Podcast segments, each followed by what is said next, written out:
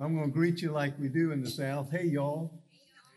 and it's good to good to be with you. A real joy for me and Elliot to be together because a lot of times we're not anymore. Um, I'm going all over the place, mainly to Walterboro, but it's a joy for us to be with you today. And you know, uh, let me just say, we're going to celebrate our 50th anniversary in, in a month or two. So. Uh, she has been an unwavering support for me for a long time. And uh, don't quit now. um, so we're, we're really grateful to be here, grateful for uh, Pastor Robbie inviting me to be here. I'm, I'm, not sure exactly why. I heard what he said, but I'm not exactly sure why he invited me to be with you this morning. But what a privilege it is. Um, I. Uh, I, am I'm looking out and I'm seeing some, I'm, don't take this the wrong way, but seeing some old friends. Uh, and it's good to see new faces because God is bringing you together to do great things in this community. And, and I keep up with what's going on from a distance. And I, I'm very, very excited about what God's doing through this church and this community and beyond. And I'll tell you, I'm a big fan of Robbie and Allison, and I have been for a long time. And they are a, a great team together, and together uh, with you, uh, they are, uh, with your help and, and, and your involvement, your commitment, your belief in the vision of making disciples here in Moncks Corner, uh, you are becoming a church uh, that is truly impacting this community. And that's what it's all about. Uh, as I stand here this morning, I can't help but recall another time I was in this very building uh, and asked to speak. Uh, I remember the date very vividly, and you'll, you'll remember it as well September the 11th, 2001. Um, I was asked to, to come and, and speak to an assembly of students. Uh, Brian may remember it. Uh, he was just a little fellow at the time, and and um, you know, I, I just heard somebody called and told me to turn on the television. I was at home studying, and of course, I watched the, the smoke coming up, the flames and first tower, and then the plane hit the second tower, and then you know we're all trying to figure out what what is happening here, and then I get another call from uh, the school here, and, and, they asked me to come and, and, and speak to the students. And, and uh, I did. I came, uh, so unprepared, not sure exactly what to say, but I, I turned to Psalm 23. And just from a, a heart of fear and uncertainty, speaking to hearts that were fearful and uncertain about what was happening in the world. Um, I, I just spoke from my heart from Psalm 23. The Lord is my shepherd. I shall not want. I will fear no evil, for you're with me. Your rod and your staff, they comfort me. And I'm just reminded that, you know, words are powerful.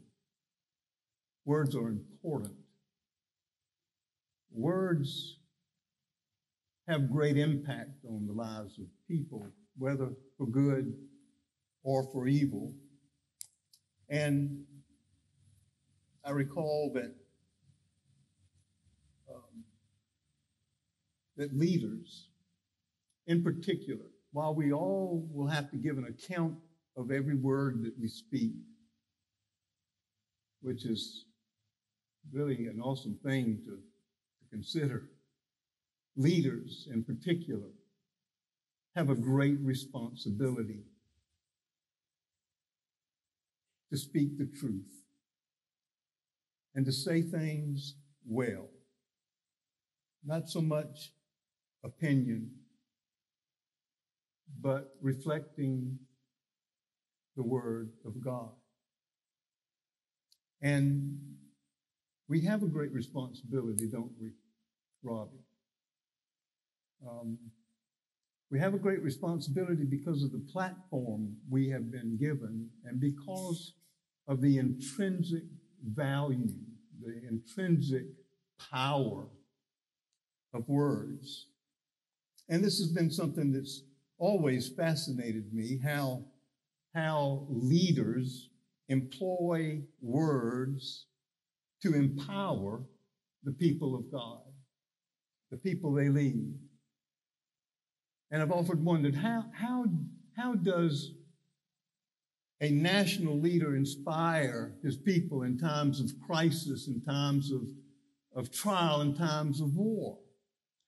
How does a field commander on the battlefield summon the words to inspire those he leads into battle to fight and to keep fighting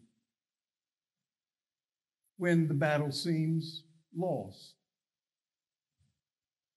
And how does a coach, for example, and you know, you got to throw in a coach thing or a sports thing in the in the dynamic of this. How does a coach summon the right words to say to his players to make them believe that they can win the game even when it looks like the game is already lost? It seems to me that it comes down to the right leader saying the right thing at the right time with the right heart motivation. There's a verse in scriptures, Proverbs 25 11, and it says this, and I'm using the CEV version. It says, the right word at the right time is like gold set in silver. In other words, it's priceless, it's powerful. And there are those times and circumstances when a leader somehow summons words of power and passion and principle that penetrates. Hopefully sometimes bypasses the mind, but penetrates the heart of those he leads to believe in a cause that is bigger than themselves, so that in the moment they rise above their own fears and anxieties and doubts to fight, if I could use that word, to fight as a people possessed with a high and holy purpose no matter what the personal cost may be. And you know, these occasions, I think, are rare, but they do happen. And most are forgotten in the haze of history, but some are remembered. Like we remember, one such occasion occurred during the early days of the Second World War when England seemed ripe for the picking by Hitler's relentless desire to conquer all of Europe and beyond. And things were looking rather bleak. England had sent a very large army, the Royal Expeditionary Force, to France to try to resist German, Germany's advance through Europe. And they were run back to the coast, to Dunkirk. They were trapped, they were hemmed in. And England didn't have the capacity of, in their military and even in their navy to go and rescue these men. But somehow it was really a miraculous thing, you know, and you've maybe seen that not too uh, long ago, a movie came out about it. Uh, they sent fishing vessels and other private boats and small ships and a whole armada to Dunkirk, and they rescued 338,000 plus men. But Prime Minister Winston Churchill and the military leaders didn't see that as a victory, didn't see that as a good omen. That larger force had, having to retreat. I mean, things were looking very bleak. All of England was worried about what was coming. All of England was worried that Hitler was going to invade England and that England would become a German state dictated by another evil madman. We have a few of those from time to time. And so in June the 4th, on June the 4th, 1940,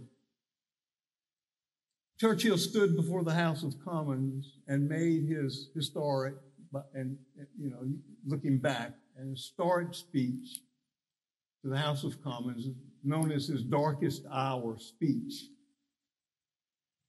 And in that speech, he said this, among other things We shall go on to the end. We shall fight in France. We shall fight on the seas and oceans. We shall fight with growing confidence and growing strength in the air. We shall defend our island, whatever the cost may be. We shall fight on the beaches. We shall fight on the landing grounds. We shall fight in the fields and in the streets. We shall fight in the hills. We shall never surrender. It would be another five years of bloodshed, of hardship and great sacrifice before Germany surrendered to the Allies on May the 7th, 1945. But it was Churchill's speech to the nation and to the world, in part, tried to persuade the Americans to get in the war and to come to their aid and to be another over a year before America actually entered the war. And so this speech reverberated throughout those five years until victory was won. I think of an Italian general, General Giuseppe Garibaldi, who led an army in the unification of Italy. And it looked very bleak during one point in the war, and he spoke to his men, he spoke to his troops, and he said to them, I offer neither pay nor quarters, nor food. I offer only hunger, thirst, forced marches, battles, and death. Let him who loves his country with his heart and not merely his lips follow me. And they followed to victory. And then again, of course, the sports illustration you always have to throw one of those in. I think of the legendary co- coach of Notre Dame, Knute Rockne, whose 1928 team wasn't doing so well. And they were playing Army. And they were down at halftime to Army. And so the boys file into the locker room at halftime and they, they are dejected. They're disappointed because they were letting down their beloved coach and, and they were waiting to get an earful and Rockne comes in and he doesn't berate them. He doesn't scold them. He doesn't tell them everything they're doing wrong. Instead, he pulls up a chair and he sits down in front of his boys and he tells them a story. The story of George Gipp, who at that time was a legendary player for Notre Dame. And this took place, this story took place eight years before this halftime story. But he tells his boys about going to see the Gipper, as he was known. He's in the hospital and he's dying. And he says to Rockne, he says, Coach, he says, there's going to come a time in a game when your boys need to be lifted up when they need some real inspiration. And so he says, when you come to that time, remember to tell them, go out there and win one for the Gipper. And that's exactly what they did. And Notre Dame beat Army that day. because of the inspiration that came from the story of the Gipper. They made a movie out of it. Ronald Reagan, anybody? You know, uh, one of his best roles as a movie star. I have to tell you, every preacher that I know of secretly longs to deliver a line like that or a speech like that. To be able to find the right words at the right moment to rally his people to fight the good fight as soldiers of the cross, to spur them on with all of their hearts, no matter what the personal cost, for the cause of Christ, and to spur them on toward a victorious life in Christ. And you know, I say, I think most Christians believe that there's nothing more inspirational than the gospel. I mean, is there anything more inspiring than the good news of Jesus Christ? And has there ever been anything written that is more powerful and more life changing than the Bible, the Holy Word of God? And yet, the grim reality that exists right now in the churches in America would defy that assumption. Where is the church so inspired by the gospel and empowered by the Spirit that the Great Commission is being lived out in every member, every day, everywhere they go, sharing Christ, modeling Christ, speaking words of the gospel, and making disciples of Jesus Christ. Where is the church so devoted to the teaching and preaching of the Word of God that members are joyfully growing in grace and in the knowledge of God, that they're bearing fruit to the glory of God. Where is a church whose members so hunger for the Word of God, but also faithfully commit themselves to practicing what it says? Just last week, Lifeway Research published an article that I happened to read, and the title of the article, and it was about a, a research project that had been completed, and the research project name was 2022 Pastors Needs uh, Project or something like that. And in this article, they uh, are publishing the results of that research, and they are outlining the issues that pastors are dealing with today. Nothing in it really surprised me. And their findings aren't new, but what they did find was this that the number one issue that pastors are struggling with today, and I just quote this part of the article Three and four, three in four U.S. Protestant pastors, 75%, say apathy and a lack of commitment is a people dynamic that they find challenging in their churches. Well, that's 2022. I can tell you, it was true in 1978 when I began pastoring a church. And it's still true today. As a part of my work with pastors, I'm presently leading two groups of small groups of pastors, one in Manning, one in Sumter, meet with them monthly. And I can tell you that in our discussions every month, they affirm the findings of this project. They use words like apathy, lack of involvement, lack of commitment. They want to know. These pastors are asking me, they want to know what does it take to get a church to move? What does it take to get a church to be on fire for God? What does it take to get people to be involved, to be committed to the cause of Christ, to take the gospel seriously and to take to heart the word of God?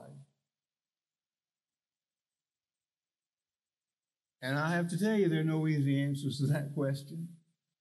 I wish there were. But what does come to mind is what James teaches us about the biblical imperative of an active faith. The biblical imperative of an active faith. You know, James is largely remembered, if not for anything else, he's largely remembered for arguing that faith without works is dead. In the message version of that passage in James 2, he argues that when we separate faith, what we say we believe, from our works, how we live our lives, we end up with a. Listen to this part of the argument. He's, he's using illustrations out of the Old Testament to make his. And he uses Abraham as an illustration and he uses Rahab. And in this part, he says, the same with Rahab, the Jericho harlot. Wasn't her action in hiding God's spies and helping them escape the seamless unity, listen to this, the seamless unity of believing and doing what counted with God? the very moment you separate body and spirit, you end up with a corpse. Separate faith and works, and you get the same thing a corpse. Listen, when, when people in churches appear dead or lifeless, when people in churches look like a corpse, it's probably because there is a disconnect between what they say they believe and how they live their lives. And this may, at least in part, explain why we're in the mess we're in in the American church. We believe what the Bible says, don't we? Up to a point. We believe up to the point where it requires us, where it compels us. And I might say where, even where it commands us to change something about the way we live. We believe up to the point where the Bible confronts us with the reality of where we are spiritually. We believe up to the point where the Bible challenges our lifestyle, our habits, our values, and our priorities. So when we separate our faith from our works, which is basically obedience to Christ, we have stopped taking the gospel to heart. And here's what I mean taking something to heart is to take an intellectual belief, a knowledge of the truth, But the Bible says, right? And making it a matter of the heart. When you make something a matter of the heart, that's where your will is. When you take something to heart, it's a matter of the will to trust and obey the truth. It's the difference between a passive belief and an active faith. And this is what James is talking about. When you take something which God says in His Word to heart, it changes more than the way you think about something.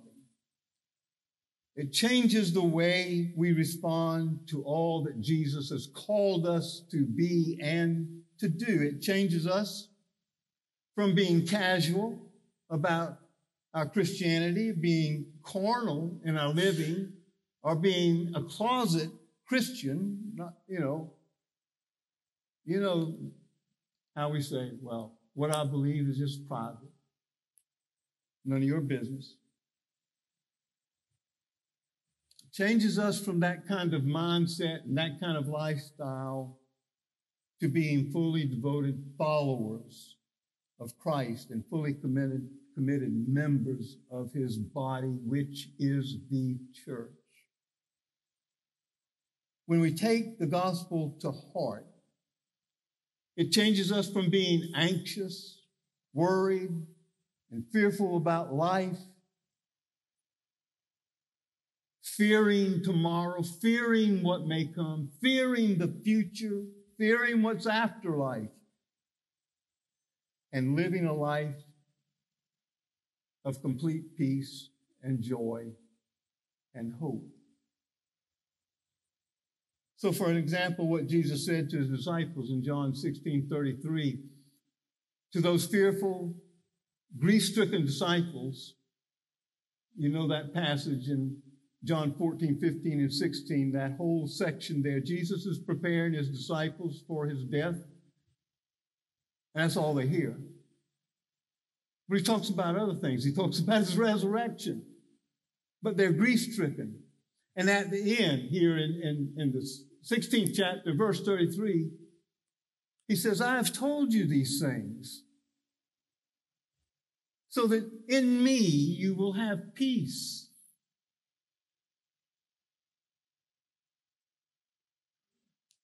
in this world, you're going to have trouble. But take heart. Have courage. Be encouraged. Have hope. I have overcome the world. You know, those men heard Jesus say that, didn't they? I mean, out of his own lips. We're privileged to read the scriptures. They heard it from the Master himself. He spoke it, they heard it. But did they take it to heart? And the answer is no, they did not take it to heart. Not yet, not then. I mean, you look at the rest of the story.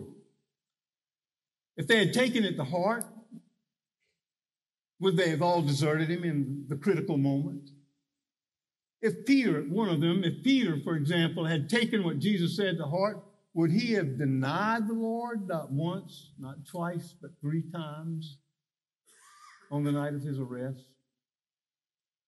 If they had taken it to heart, what Jesus said just in this verse, would they have hidden themselves away and, and locked the door? Would they have been filled with that kind of fear? No. Instead, at the critical moment, when the shadow of the cross overshadowed them, they fled like meadowlarks at the shadow of a red-tailed hawk.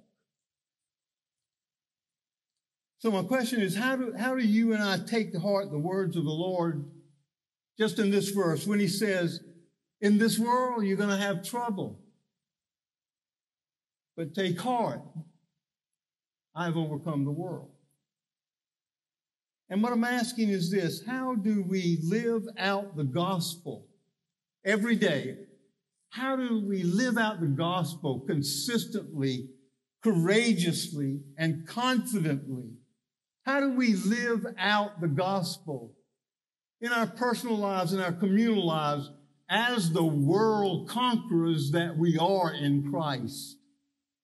How do we live that overcoming life that Jesus in the Gospels and the rest of the New Testament tell us that we are? And to answer that question, I would urge you to do this. You have to do this. You have to take to heart the whole will of God. The whole will of God is a phrase that Paul uses. in Ephesians chapter 20, um, where he's met with the elders of church at Ephesus. Paul's on his way back to Jerusalem. Everybody's telling him, don't go to Jerusalem, they're going to kill you. But he's, but he's led by the Spirit to go to Jerusalem. He doesn't know exactly why, but the Lord has told him to go to Jerusalem, and everybody else says, don't go. Even a prophet said, came and said, don't go to Jerusalem. It's going to be bad for you.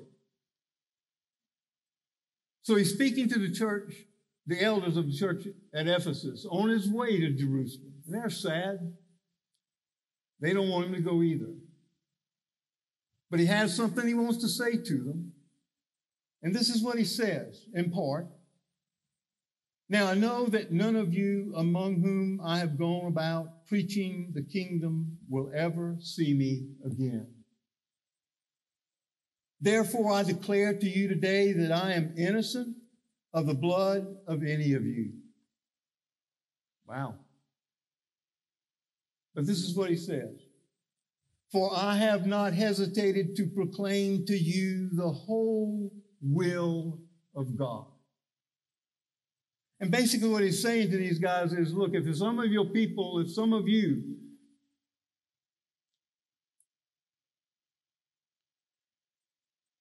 don't endure to the end, if some of you fail to live out the gospel, if, if some of you just don't believe,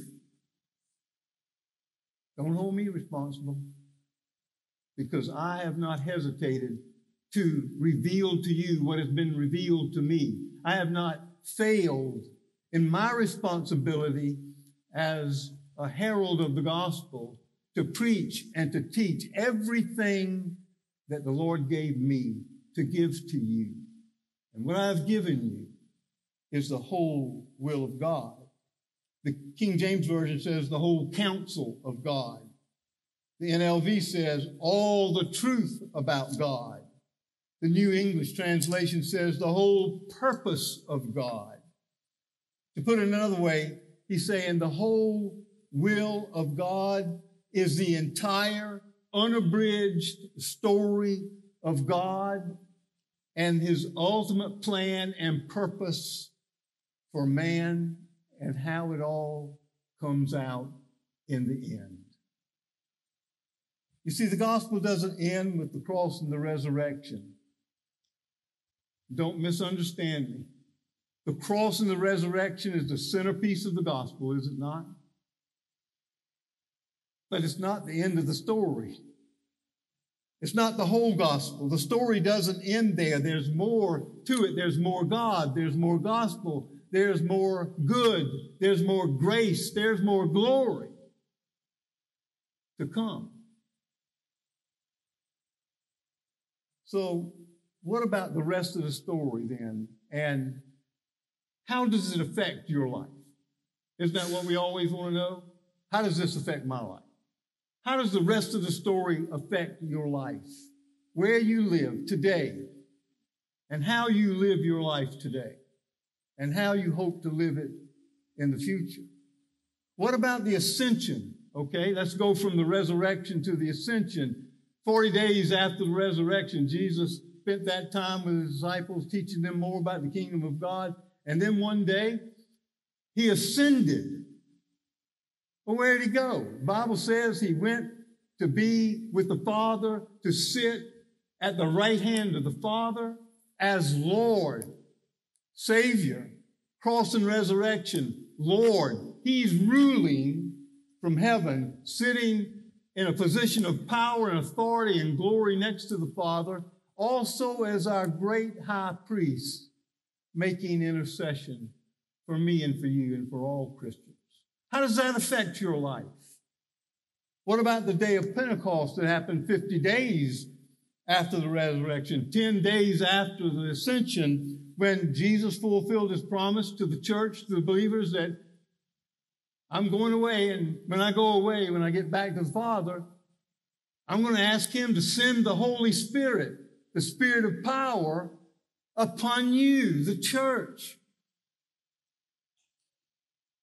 so that every believer who ever believed receives that same gift at his conversion the gift of the indwelling and the empowering, the enabling of the Holy Spirit. How does that affect your life every day? What about the newly empowered church launching the missionary movement not long after the day of Pentecost? The uh, persecution broke out.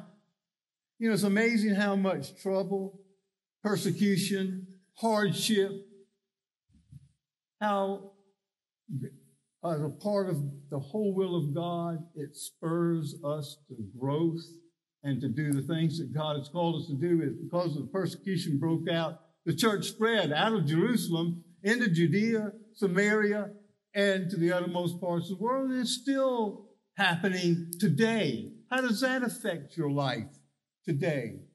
And what about these end times in which we live? You know, we are living in the end times. This is the church age. And at the end of the age, there's more. But, but what about these end times in which Jesus said, You're going to have trouble? And the apostles said, You're going to face persecution. You're going to have tribulation.